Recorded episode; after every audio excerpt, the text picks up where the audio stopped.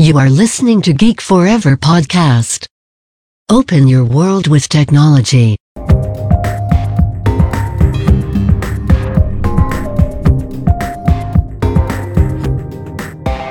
This is Geek China. สวัสดีค่ะ ขอต้อนรับเข้าสู่รายการ Geek China เรากลับมาอีกครั้งแล้วนะคะ แล้วก็คุณผู้ฟังก็ยังอยู่กับพิมพ์ขวัญคนเดิมค่ะ ใน EP ที่ 7 นะคะ ก็เป็น EP ภาคต่อเนื่องนะคะ จาก EP ที่แล้วนะคะ ซึ่งเราก็ได้พูดถึงประวัติแล้วก็ลักษณะเฉพาะของการใช้อินเทอร์เน็ตในประเทศจีนกันไปนะคะ หากใครจำไม่ได้นะคะ ย้อนกลับไปฟังได้นะคะใน EP ที่ 6 ค่ะ เราได้พูดกันว่านะคะวันที่ 20 เมษายนปี 1994 ค่ะ ประเทศจีนมีการประกาศใช้อินเทอร์เน็ตอย่างเป็นทางการนะคะ เป็นประเทศที่ 77 ของโลกนะคะดังนั้นนะคะในวันนี้เราก็เลยจะขอแบ่งประวัติของการใช้อินเทอร์เน็ตของประเทศจีนนะคะ เป็น 4 ช่วงหลักๆ ด้วยกันดังนี้ค่ะ ซึ่งเป็น 4 ช่วงหลักๆ ที่นับต่อจากปี 1994 นะคะ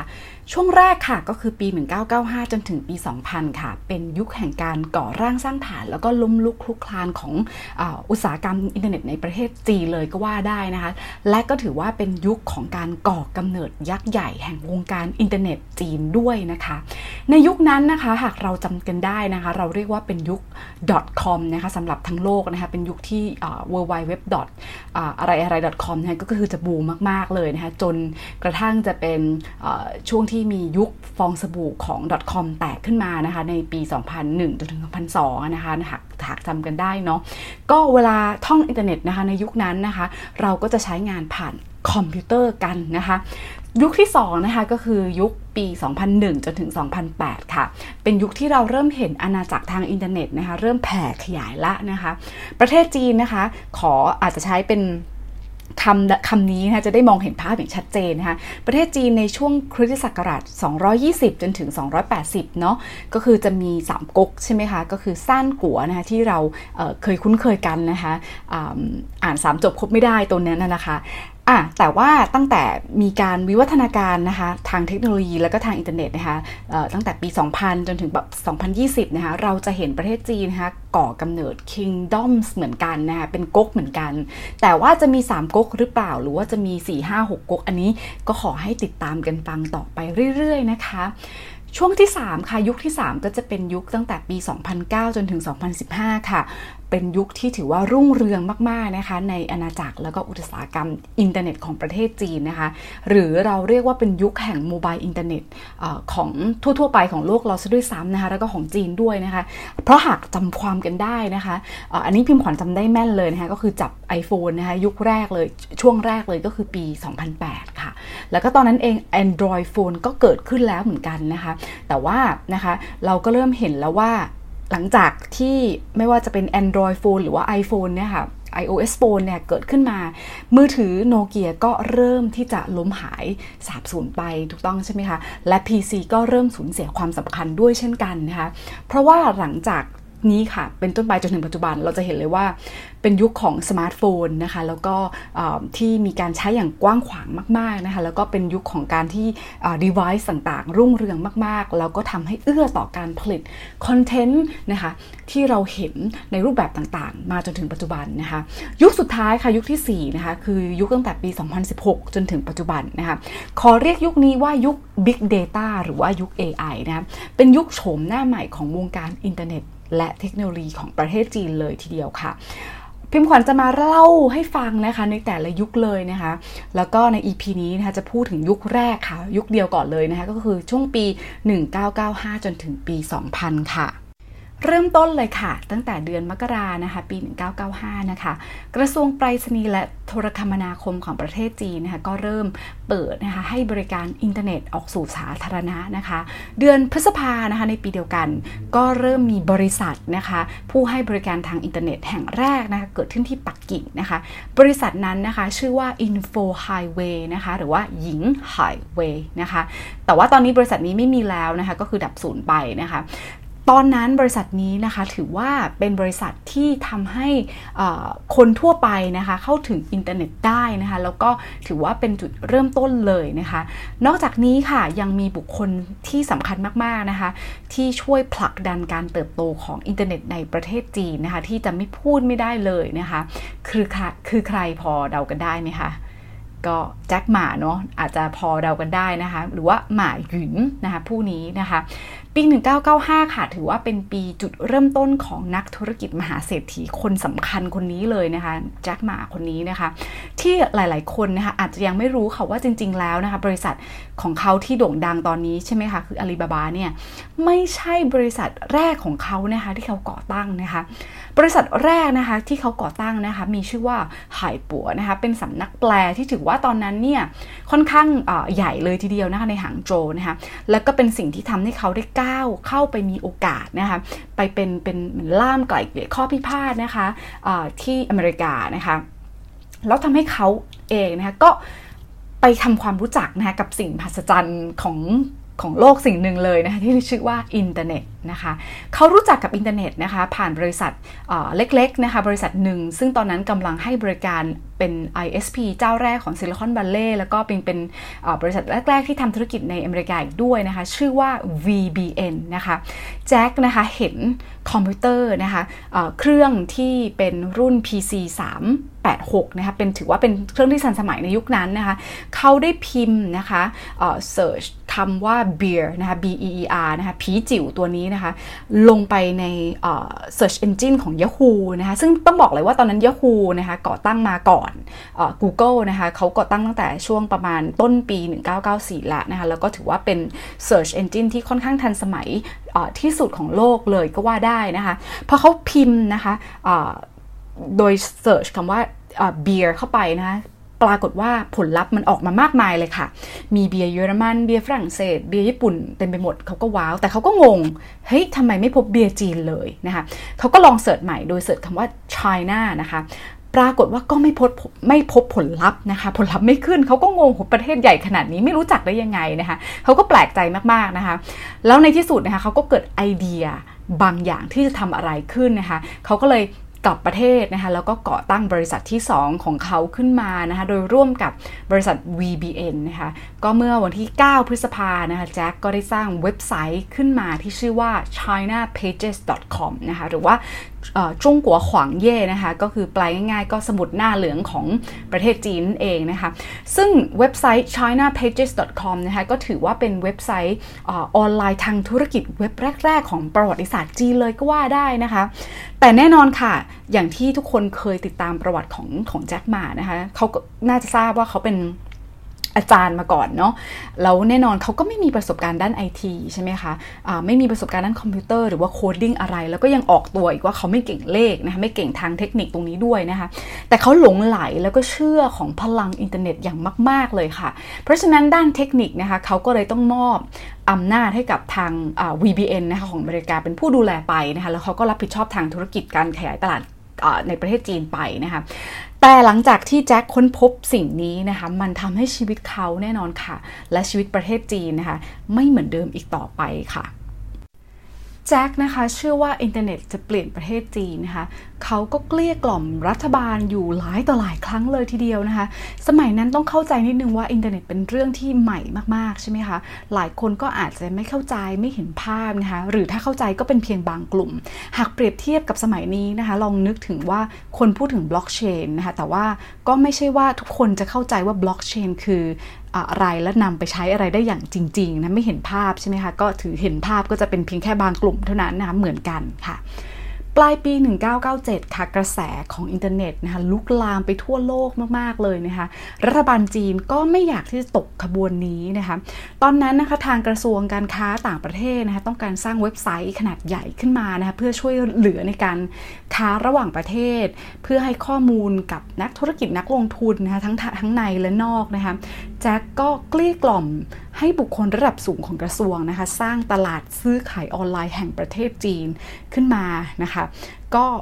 ในที่สุดนะคะก็หลังจากที่ล้มลุกคลุกคลานกันไป ในที่สุดผู้บริหารก็เห็นด้วยกับความคิดของแจ็คแล้วก็อนุมัตินะคะ แต่เรื่องราวของแจ็คยังไม่จบนะคะ สุดท้ายเนี่ย China Pages ก็ไม่ประสบความสำเร็จนะคะ รายละเอียดมีอีกเยอะมากๆนะคะ หลายคนเคยได้เขียนประวัติของแจ็คมาเรื่องราวแรงบันดาลใจของแจ็คหมาไว้เยอะมากๆนะคะ แต่ที่น่าอ่านนะคะเดี๋ยวขอ recommend นะคะก็คือลองไปอ่านประวัติของแจ็คหมาในดอร์ดนบล็อกได้นะคะ ก็รับรองว่าสนุกแล้วก็หยุดไม่อยู่เลยทีเดียวนะคะ แล้วมีใครที่ประสบความสำเร็จบ้างคะในช่วง 5 ปีนี้นะคะ เพราะว่า 5 ปีนี้เป็นช่วงที่อย่างที่บอกค่ะ เป็นช่วงล้มลุกคลุกคลานนะคะอะไรที่เกิดขึ้นมา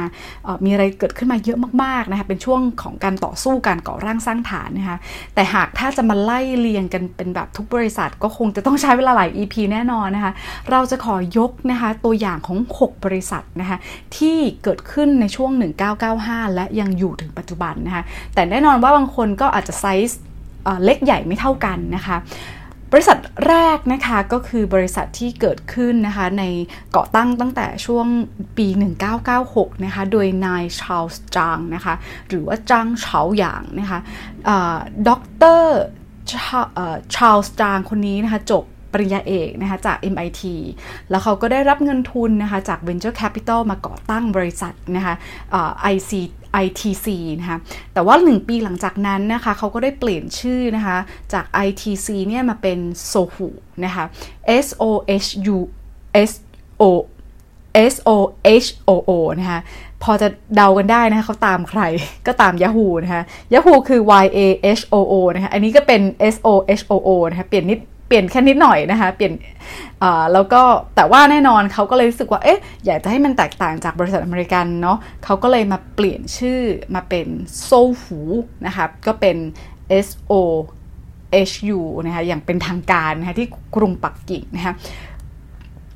เว็บไซต์นี้นะคะ ถือเป็นเว็บไซต์ที่ค่อนข้างดังมาก ๆ ในยุคแรกเลยทีเดียวนะคะ นอกจากแจ็คหม่าที่เราได้พูดถึงแล้วนะคะ ก็ผู้บุกเบิกอินเทอร์เน็ต วงการอินเทอร์เน็ตในประเทศจีนนะคะ ก็ต้องขอยกให้กับดร.ชาร์ลส์จางคนนี้เลยนะคะ ถือว่าเป็นบุคคลสำคัญในประวัติศาสตร์อินเทอร์เน็ตจีนเลยทีเดียวนะคะ ก็คือเขาก็เป็น Internet Pioneer นะคะผู้บุกเบิกนะคะ ก็ธุรกิจหลักๆ ของโซหูนะคะก็คือจะมีทั้ง Search Engine นะ online media content ต่างๆนะคะข่าวสารนะคะ web portal นะคะ ภายในปี 2000 นะคะ โซหูนี่นะคะ มีผู้ใช้งานกว่า 20 ล้าน user เลยทีเดียวนะคะ บริษัทที่ 2 นะคะก็คือในช่วงเวลาต่อมาคือเดือนมิถุนาปี 1997 นะคะ นายติ้งเหลยนะคะ หรือว่าวิลเลียมติงนะคะ เขาก็ได้ก่อตั้งบริษัท NetEase นะคะ หรือว่าหวังอี้นะคะ ที่กวางโจวนะคะติ้งเลยนะคะได้นได้นำแนวคิดนะคะวิธีการไอเดียของ Hotmail คนที่แล้วเป็น Yahoo คนนี้เป็น Hotmail นะคะก็ Hotmail ก็อย่างที่เราเคยทราบกันดีนะคะก็เป็นผู้บริให้บริการอีเมลชั้นนำของโลกนะคะเขาก็ได้นำมาพัฒนาระบบอีเมลขึ้นจากเว็บไซต์นะคะเป็นเจ้าแรกของจีนนะคะหากที่ใครเคยอยู่จีนหรือไปจีน หรือว่ามีเพื่อนคนจีนนะคะก็อาจจะคุ้นเคยว่าอีเมลหลาย ๆ อันนะคะจะลงท้ายด้วย 163.com นะคะหรือเว็บไซต์ที่อาจจะพอเห็นเคยได้ยินชื่อกันบ้างนะคะ www.163.com ถือว่าเป็นเว็บที่ได้รับความนิยมในจีนนะคะในยุคหนึ่งเลยทีเดียวนะคะก็ด้วยความที่มันเป็นระบบ อีเมลที่ฟรีใช่ไหมคะ แล้วก็ลองรองรับได้ถึง 2 ภาษานะคะทั้งจีนแล้วก็อังกฤษทำให้ฟรีอีเมลของ NetEase นะคะ ตอนนั้นก็ได้รับความนิยมอย่างรวดเร็วมากๆนะคะ ในช่วงปี 1997 จนถึง 1998 นะคะ ก็มีการประมาณการกันว่านะคะ ก็มีกว่า 50%ของคนจีนนะคะ ในช่วงนั้นก็ใช้บริการของ NetEase นะคะ 163.com นะคะ ธุรกิจโมเดลตรงนี้นะคะทำให้บริษัทเขาประสบความสำเร็จนะคะ แต่เขาก็ไม่หยุดที่จะพัฒนานะคะเขาก็สร้างนะคะกิจการมากมายเรื่อยๆนะคะ ก็มีทั้งระบบประมูลออนออนไลน์นะคะ ขึ้นมาเป็นเว็บแรกของจีนนะคะ แล้วก็มีระบบการค้าแบบ B2C แล้วก็ C2C ขึ้นมาด้วยนะคะ รายละเอียดนะคะก็ได้ติดตามขอให้ติดตามกันใน EP ต่อไปนะคะ เพราะว่ามันเป็นช่วงอีกยุคหนึ่งแล้วนะคะ บริษัทที่ 3 นะคะ ก็ก่อตั้งช่วงเดือนพฤศจิกายนปี 1998 ค่ะ โดยนายหวังจื้อตงนะคะ แล้วก็วังเหยียนนะคะ เขาได้ก่อตั้งนะคะ บริษัท SRS Net ขึ้นมานะคะ ซึ่งตรงนั้นนะคะก็เป็น Internet portal ที่มีคนชม มีคนเยี่ยมชมมากที่สุดเว็บหนึ่งของจีนเลยเหมือนกันนะคะ ทีนี้นะคะเขาก็ได้ทำการรวบควบนะคะกับ Sinanet นะคะซึ่งเป็นเว็บไซต์ชุมชนออนไลน์สำหรับชาวจีนอเมริกันที่แคลิฟอร์เนียนะคะก็เมื่อรวบควบก็เลยกลายมาเป็น Sina ในปัจจุบันนะคะ Sina Corporation นะคะหรือว่าซินล่างนะคะภาษาจีนคือซินล่างนะคะก็ถือว่าเป็นกลุ่มบริษัทที่ให้บริการทางอินเทอร์เน็ตที่ใหญ่มากๆนะคะของจีนนะคะก็ช่วงแรกก็จะเป็นบริการเว็บโพร์ทัลนะคะก็จะสังเกตเห็นนะคะสบริษัทแรกที่เราพูดถึงมาทุกคนเป็นเว็บโพร์ทัลหมดเลยนะคะหากนึกถึงประเทศไทยเขาเราใช้อะไรกันจำได้ไหมคะ ช่วงยุคที่เรายังเด็กๆ นะคะก็คือสนุกนะคะ .com กระปุก .com นะคะเหมือนกันนะคะ ก็พอหลังจากเขา merge นะคะแล้วก็มาเป็นซีน่านะคะ ก็เลยทำให้นะคะออตอนนั้นนะคะ เขาก็ก้าวมาเป็นผู้นำของเว็บโพร์ทัลได้นะคะเพราะว่าเขามีข้อได้เปรียบตรงที่ว่าเขามีการนำเสนอข่าวสารที่ค่อนข้างครอบคลุมกับสถานการณ์ทั่วโลกนะคะ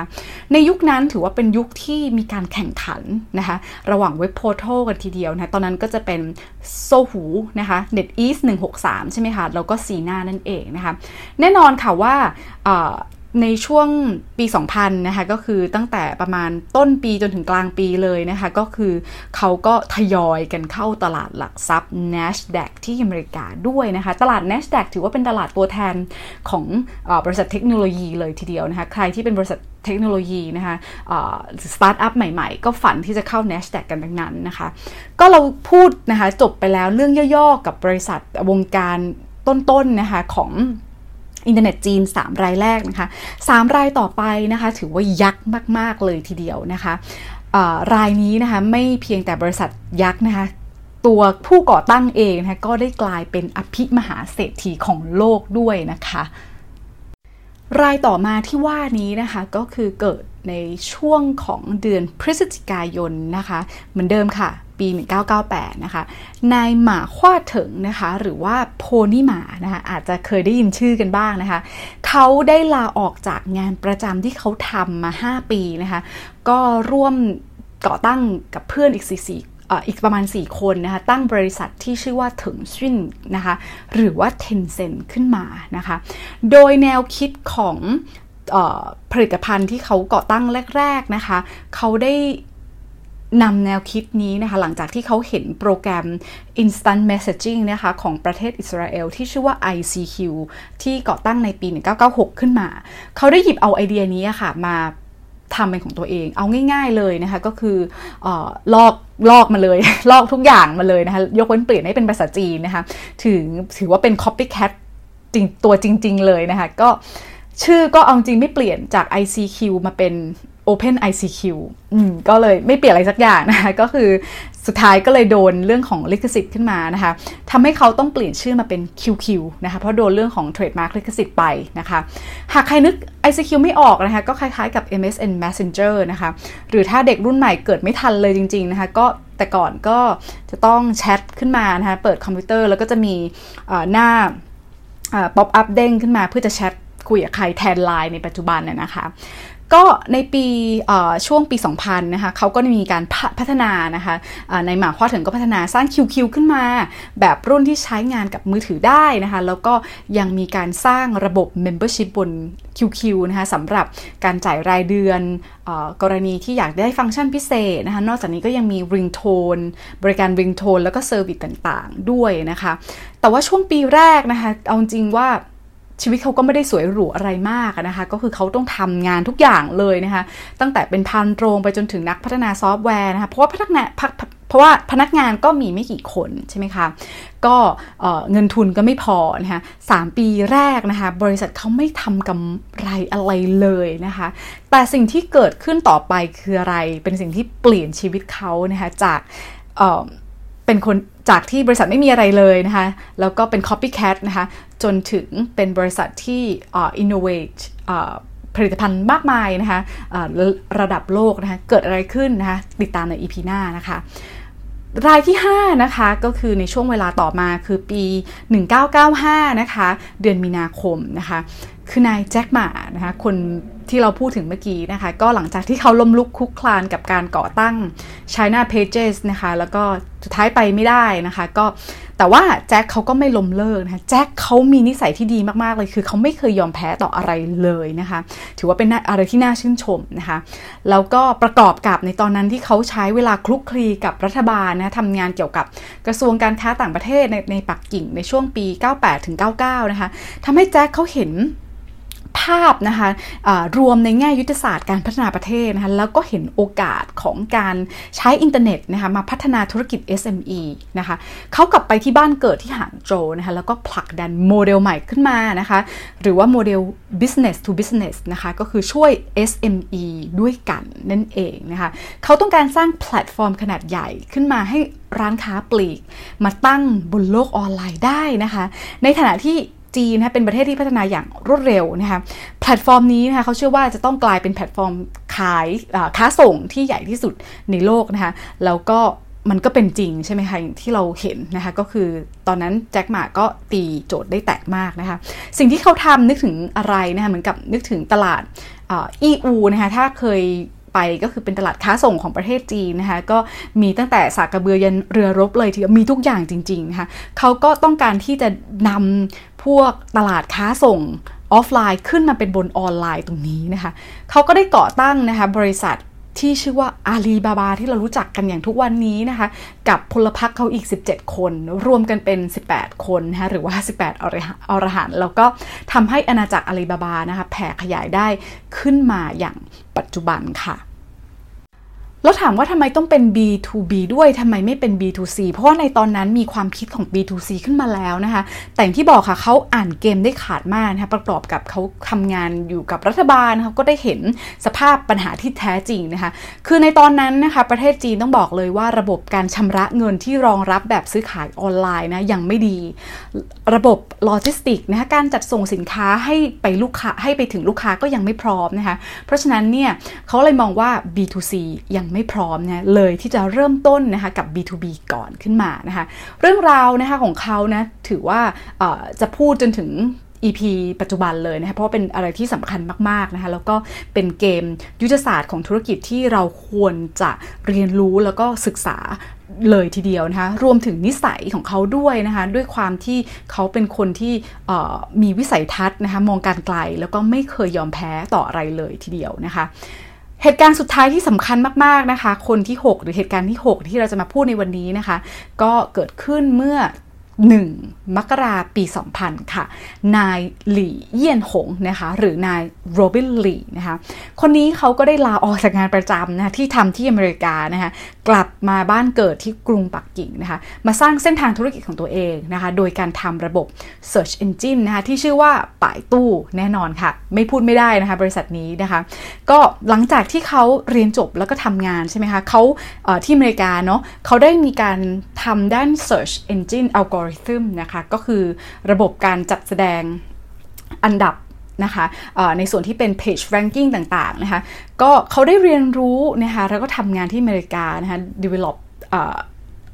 โปรดักต์ของเขาขึ้นมานะคะแล้วพอกลับมาจีนนะคะเขาก็มาสร้างนะคะไป่ตู้จากห้องเล็กๆ ห้องเช่าของเขาเท่านั้นเองนะคะ ก็แน่นอนค่ะว่าเรื่องราวของเขาค่ะดำเนินการต่อไปในยุคที่2นะคะเพราะว่านี่คือยุคสิ้นสุดที่เราจะพยายามพูด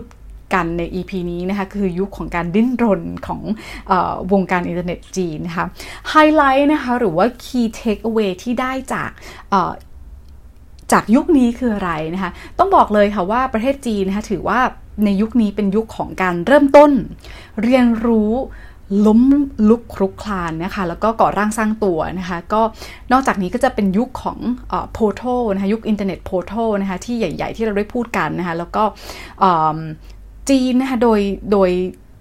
ทั่วไปถือว่าเริ่มช้านะคะแล้วก็ไม่ได้มี อินโนเวชันในด้านเทคโนโลยีมากเท่าไหร่นักนะคะ ลองสังเกตดูนะคะทุกบริษัทที่เราพูดถึงนะคะเขาได้เอาโน้ตฮาวนะคะหรือว่านวัตกรรมเนี่ยความก้าวหน้ามาจากต่างประเทศนะคะ โดยเฉพาะอเมริกาแทบทั้งสิ้นเลยนะคะ แต่ว่าสิ่งที่เกิดขึ้นก็คือเขาก็ได้ปรับเอามาปรับประยุกต์นะคะ adapt ให้เข้ากับสไตล์คนจีนขึ้นมานะคะ